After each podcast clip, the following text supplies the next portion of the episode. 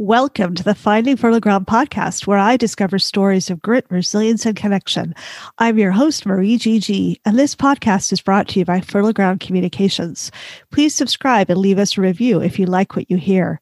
As a writer and marketing communications coach, I am fascinated by stories. I help people discover what makes them special and help them share that with the world.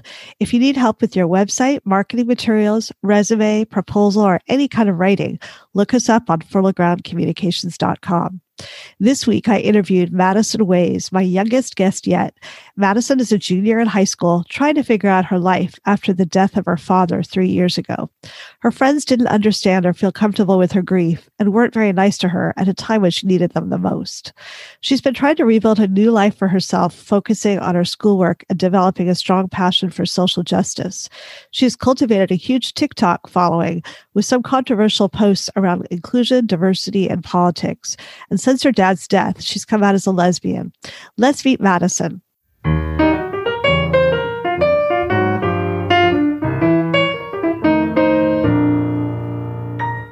Welcome, Madison. Thanks so much for being on my podcast. Thank you for having me. Yeah, where do you live? I live in Maryland. In Maryland. Okay, so it's a little bit later there on your side of the country than it is in mine. Are you very far from DC? Yeah, I actually am. I think it's a two hour drive to uh-huh. DC from where I live. So, can yeah. you tell our listeners a little bit about where you grew up and what was your childhood like? Yeah, um, I live in a very small town. Um, my childhood, I was a very happy kid. I was very close to my mom, both both my mom and my dad. We were very tight knit. I have half siblings who are a lot older, so it was just me, my mom, and my dad for a long time. So we grew very, very close with each other, and we just did everything together. I think that you are definitely the youngest person I've had on my podcast. So you get to be the first, really? which is very cool. Yeah. So what did you love doing most when you were little? I loved dancing. I I actually still dance today. I've been dancing for 12 years now. So I've I loved it when I was little. I've grown a little bit out of it as I've grown up, but when I was little, I just ate, sl- slept, and breathed dance, oh. and I that was just my passion when I was I was younger. And what kind of dance was your favorite? Tap and hip hop. I actually interviewed somebody else who is from Virginia, I believe, who's a hip hop dance teacher. Oh, really? That's cool. I might have to pair your podcast together. the dance, the dance theme. Yeah, her name's Lauren Lauren Tavera, and she is Filipina, and she has kind of retooled her dance teaching online. So she gives online classes, and so tell us about your dad. What did you love most about your dad? My dad was probably one of the kindest people I, I ever met. Truly. He was the kind of person who would laugh at his own jokes. He would throw himself in front of a train for anybody. He truly was one of the best people I ever knew. He inspired me in so many ways to be a better person. You're lucky to have a dad like that. That's wonderful. Thank and you. tell us about when he got sick and when did he pass away? Yeah, um, when he got sick, it was something that my mom noticed. I didn't really notice it. I, I think I was 12 when he got sick, so I kind of just turned a blind eye to it. But it was like around that summer, and he went to the doctor, and the doctor said that there was nothing. And then I remember I was in a play. I was in 101 Dalmatians at the time he went to the hospital, and my mom told me after rehearsal, and I just broke down crying. And I didn't, because obviously, me being 12, it's scary to hear that your parent is in the hospital. I didn't know what was going on. I thought, you know, there's there's so many thoughts in my head, and then I heard there was fluid in his lung, and so they had to do surgery to take it out. And maybe about a week or two later, we walked into the hospital, and my mom sat me down with my dad in the hospital room and told me that my dad had stage four lung cancer. Oh my gosh. Yes. And it was a genetic mutation in the P53 gene, and which is there's only like like a few hundred cases of that that, that have ever happened. He did immunotherapy, and that really jacked up his thyroid. Mm-hmm. So he stopped eating. He had less of an appetite. He was a big food eater. He loved food. So he started to get thinner and a lot more frail. He was supposed to take medication for it, but he said it made him really depressed. And so he stopped taking it. And so he went to chemotherapy. And we kind of came to the conclusion, we meaning my dad and my mom, that it was killing him faster than the cancer.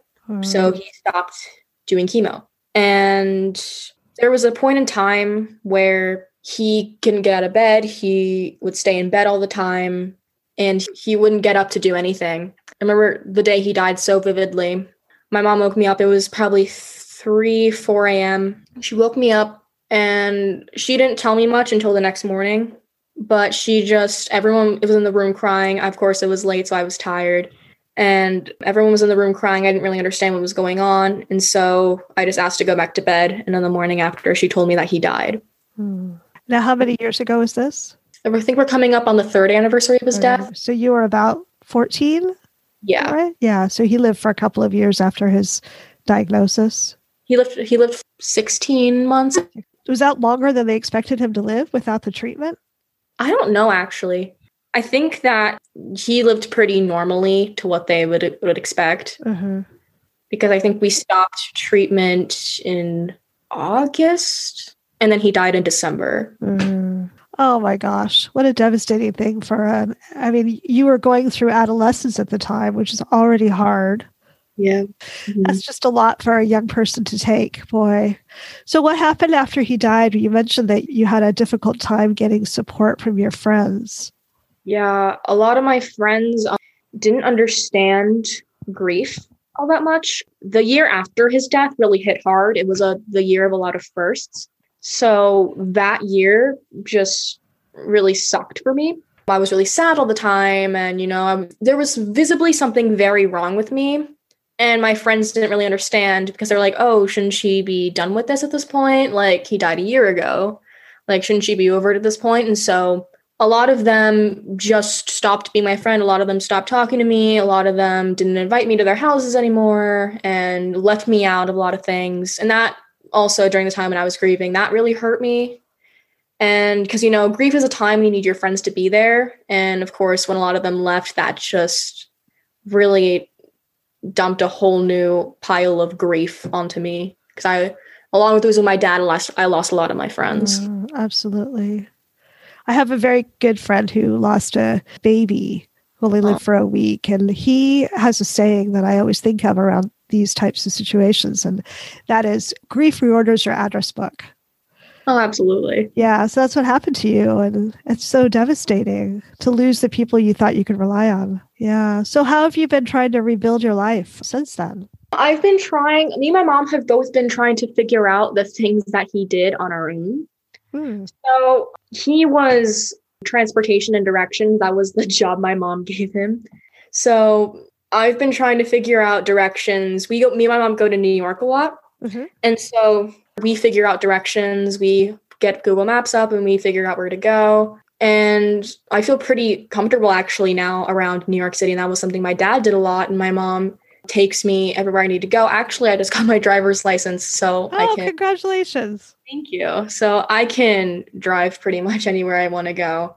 But we're just we're just trying to pick up the damage and trying to not move on, but move forward. Because you never really move on, you just move forward. Right. What do you like to do in New York City when you go there? Are there things um, that remind you of your dad? Yeah, we go see theater, we go see on um, Broadway shows, mm-hmm. and we go shopping. Shopping wasn't really a thing my dad liked to do, but my dad really did like theater. Well, that's a wonderful way to to memorialize him by going to the theater. So I know you are very active on TikTok.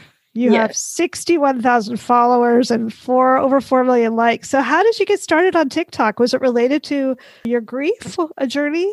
No, actually. I had Musical.ly and I just kind of had it because all my friends had it. And then when TikTok came, I think it was about last year I started getting a following. And it was just I just started growing on TikTok a lot. I didn't understand how because I've been um, the main thing I started talking about was just kind of like me just just my life and just random memes. But then I started talking about politics and I think that is what really kind of got me the following that I have now. Me speaking about political issues. What have been some of your most popular posts about? Like I said, they're just like kind of memey posts. I don't remember what they were about. I think one of them was just me reading off different memes I think that was the most popular one. Mm-hmm. And what about controversial? You mentioned that some of them have been a little bit controversial. Yes. I did make TikToks about the president and mm-hmm. you know why mm-hmm. I personally don't support him and that got a lot of likes and obviously a lot of backlash but you know I just kind of expect it cuz you know political issues are very prominent and if you disagree it's hell have people been pretty unkind when they send you messages on TikTok? Yeah, I got a lot of unkind um, comments on my posts sometimes. But you know, you just kind of learn to deal with it. Mm-hmm. It's yeah. like when I've volunteered to text bank you know you're going to get really nasty comments. And there's something about being separated by a computer that makes it a little bit easier to take it. It's like, oh, you know. Yeah. So you have gotten really involved in social justice. Yes. And was there a particular issue that sparked a flame in you for social justice, or have you always been this way? I've always kind of been this way, but I know I started to get super deep into it um, around the George Floyd killing happened. And that really kind of sparked my interest in political issues. Mm-hmm. I've always been very political, but this made me, this kind of shifted the gears and made me super deep into political issues. And so I just, it was obviously it was during quarantine. So I started doing a lot of research on topics that I probably wouldn't have researched before. So I watched your TikTok video about your I thought was very kind of made me cry a little bit was which was about your 17 year old self waking up in your 13 year old body and how much your life has changed since then. Oh my gosh. Very moving. And you also talked about coming out during that period. Yeah. Was that mm-hmm. after your that was after your dad died, I take it? Yes, that was after my dad died. And can you talk a little bit about that process? Yeah, I don't think it was it was something I would have explored without my dad dying. So coming out was probably one of the hardest things I've ever had to do. I lost a lot of I didn't lose a lot of friends. I lost some friends. I live in a very conservative Christian area. That must have been really awful. Yeah, I had a friend who was a Mormon and she basically said that I was going to go to hell oh. and she called me different slurs and Really? Your friend did? Oh my gosh and a lot of her friends also who were my friends um, stopped talking to me too. But a lot of people took it very well. A lot of people were like oh like nothing's changed. Like you're still mm-hmm. you. In some ways is the covid lockdown easier for you because you don't have to go to school yeah, I'm very introverted. I'm a very introverted person. Mm-hmm. So when I heard that we got to stay inside for six months, I basically jumped for joy. Oh, really? yeah, I saw that you said you're introverted and shy. You don't seem that way. But I'm very um, shy. I'm yeah. I'm the girl in school who just doesn't talk, who doesn't answer, who doesn't ask questions. I just sit there and listen to the teacher and do my work you're not that way on TikTok at all. So tell me a little bit about that. What is it about TikTok that makes you feel like you can express yourself more openly? I feel like because I'm talking to a screen and not an actual person, I feel more um, connected. Hmm. Um, I feel like I'm talking to someone I've known for years. Wow, that's amazing. Well, I think it's really interesting because I'm pretty open on social media and I'm also a blogger, I'm a writer. So I, I you know, I, I, talk a lot very openly about things that I've gone through or my opinions. And a lot of people I know are very guarded with their own private information. I'm more like you that way that I'm like, well, I'm just, I'm who I am and I'm going to share who I am. And if you don't like it, that's too bad. But I'm an extrovert. So I think this is really interesting that TikTok sounds like it's kind of a feels like a little bit of a safe place for you. Yeah. Have you gotten your mom on TikTok? No, I would rather she not have TikTok. yes, that makes sense. Yeah, that's that may be too uncool. My my kids know that I'm on TikTok, but I do not make videos for TikTok. That would probably really embarrass them. So yeah.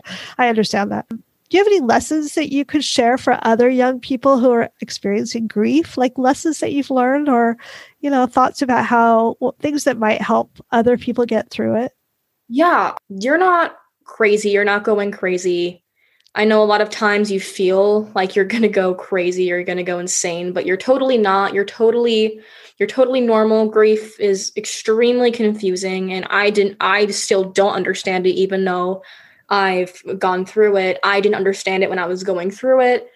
Don't talk badly about your friends during the anger stage. That was something that I ten- tended to do because mm. I didn't know how to handle it. And if I could give one piece of advice, it'd be don't don't talk badly about your friends. If you don't know how to handle a specific stage in your grief, talk to somebody about it and don't just internalize it. don't let people tell you you're grieving wrong. There's no way to grieve wrong. And there's no expiration date on your grief. You'll be grieving for the rest of your life. And don't don't let anybody tell you anything differently. That's some great advice. Personally, I love your political and social justice videos and posts. So, like, one of the ones I liked was having Trump's tweets in the background after he was diagnosed with COVID. So, how are you feeling as a young person? How are you feeling about the state of the country right now? Are you feeling hopeful or in despair? And just major despair. Mm-hmm. I think there's so many things that need to happen, and the government isn't doing any of those things. Yep, I agree with you. Definitely. I think something needs to happen about systemic racism. I think that the rich need to be taxed because trillionaires like Jeff Bezos shouldn't exist. That's my personal opinion. I definitely think healthcare needs to be way more affordable, if not free. Universities need to definitely be more affordable. We shouldn't have people living on the streets. Housing should be a lot more affordable those are a couple of my opinions, but there's just so many things going on right now in the country that just need to like stop. Like there's so many things that are completely avoidable. Like definitely police reform, but it's definitely something that needs to happen because in other countries, I know that you have to have a master's degree to be a police officer and in America you get 6 months training, I think. I saw on one of the Black Lives Matter marches that I went on, somebody had a sign with the number of hours you need to be trained as a hairdresser, which is way more than to be trained as a police officer. Yeah. I totally totally hear where you're coming from. I, I feel for young people right now and it's overwhelming to know even where to start. Right. So many things wrong right now, you know? Like, yeah. oh my gosh. And do you know what you want to do after high school? I want to be a lobbyist what do you think about i mean lobbyists have to like go up and talk to people. You know what do you think about being shy and how you'll do that? Um we'll see. Because i you know personally my background is i am a shy extrovert. So i mm-hmm. love to i love to be around people. I'm very into connection but i am kind of shy as well. So that sounds kind of scary to me. You know maybe you could be a lobbyist via tiktok or something like that what do you think is uh, one of your superpowers? I don't know. That's a great question. It's a hard question when you're 17, I think. What do other people tell you are your strongest talents, for example? Everyone says I always say the right thing. Oh, that's a good one. Yeah, I I don't know how I do that, but when you lose someone, I think you just know what to say mm. because you would want someone to say that to you. So mm-hmm. you just project what you're feeling onto other people. Yeah. So when they say that about you, they mean that you know how to how to say the right thing to someone who's hurting. Mm-hmm.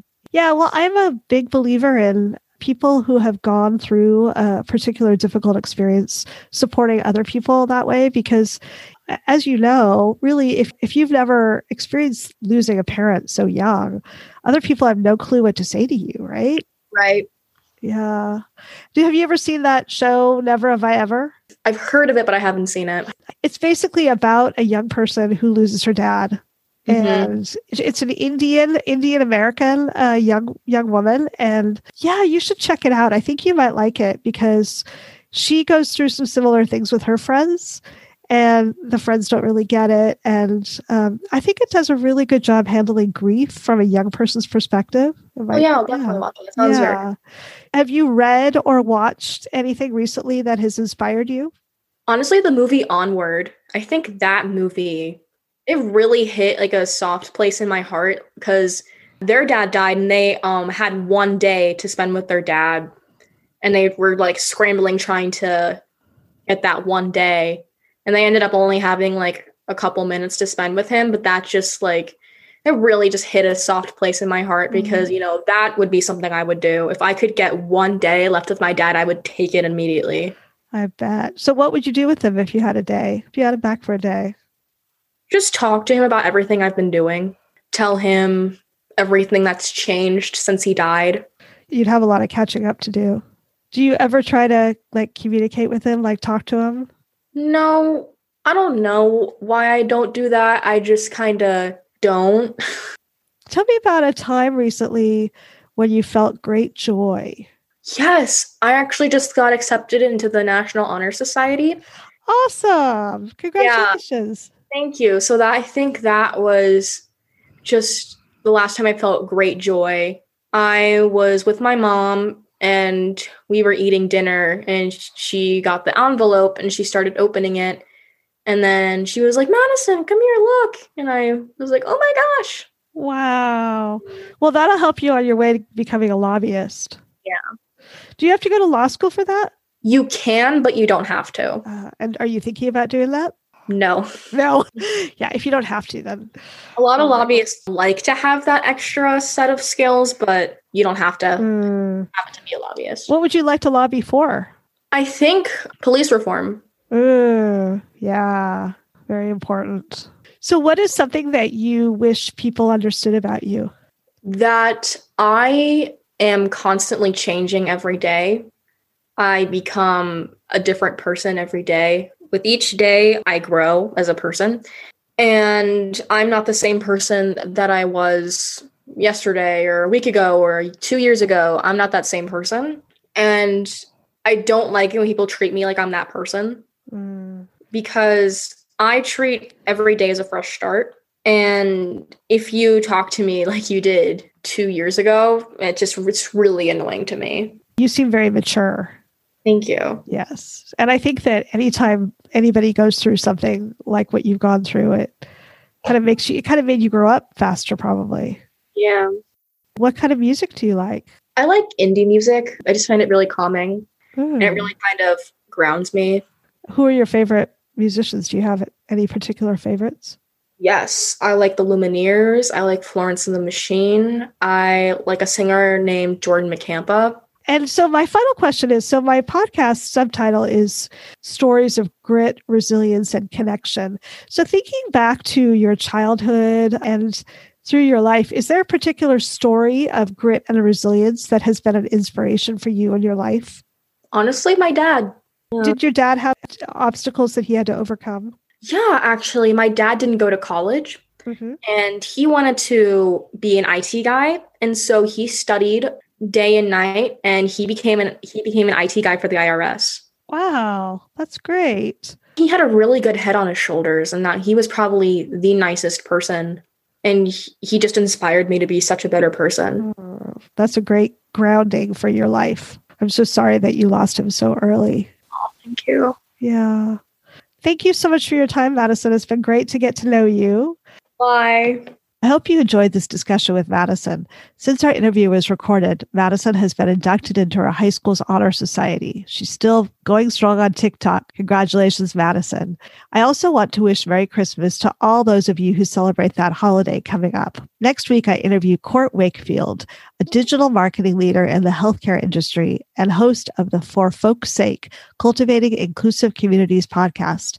After growing up and surviving life as a queer in the Bible Belt, they and their wife underwent three rounds of IVF, followed by 97 days in the NICU when their daughter was born far too early, like my own son. Their wife was hospitalized for 25 days at the same time, and Court nearly lost them both. Thanks for listening to the Finding Fertile Ground podcast. Our music is by jazz pianist Jonathan Swanson. This podcast is brought to you by Fertile Ground Communications. Look us up on fertilegroundcommunications.com.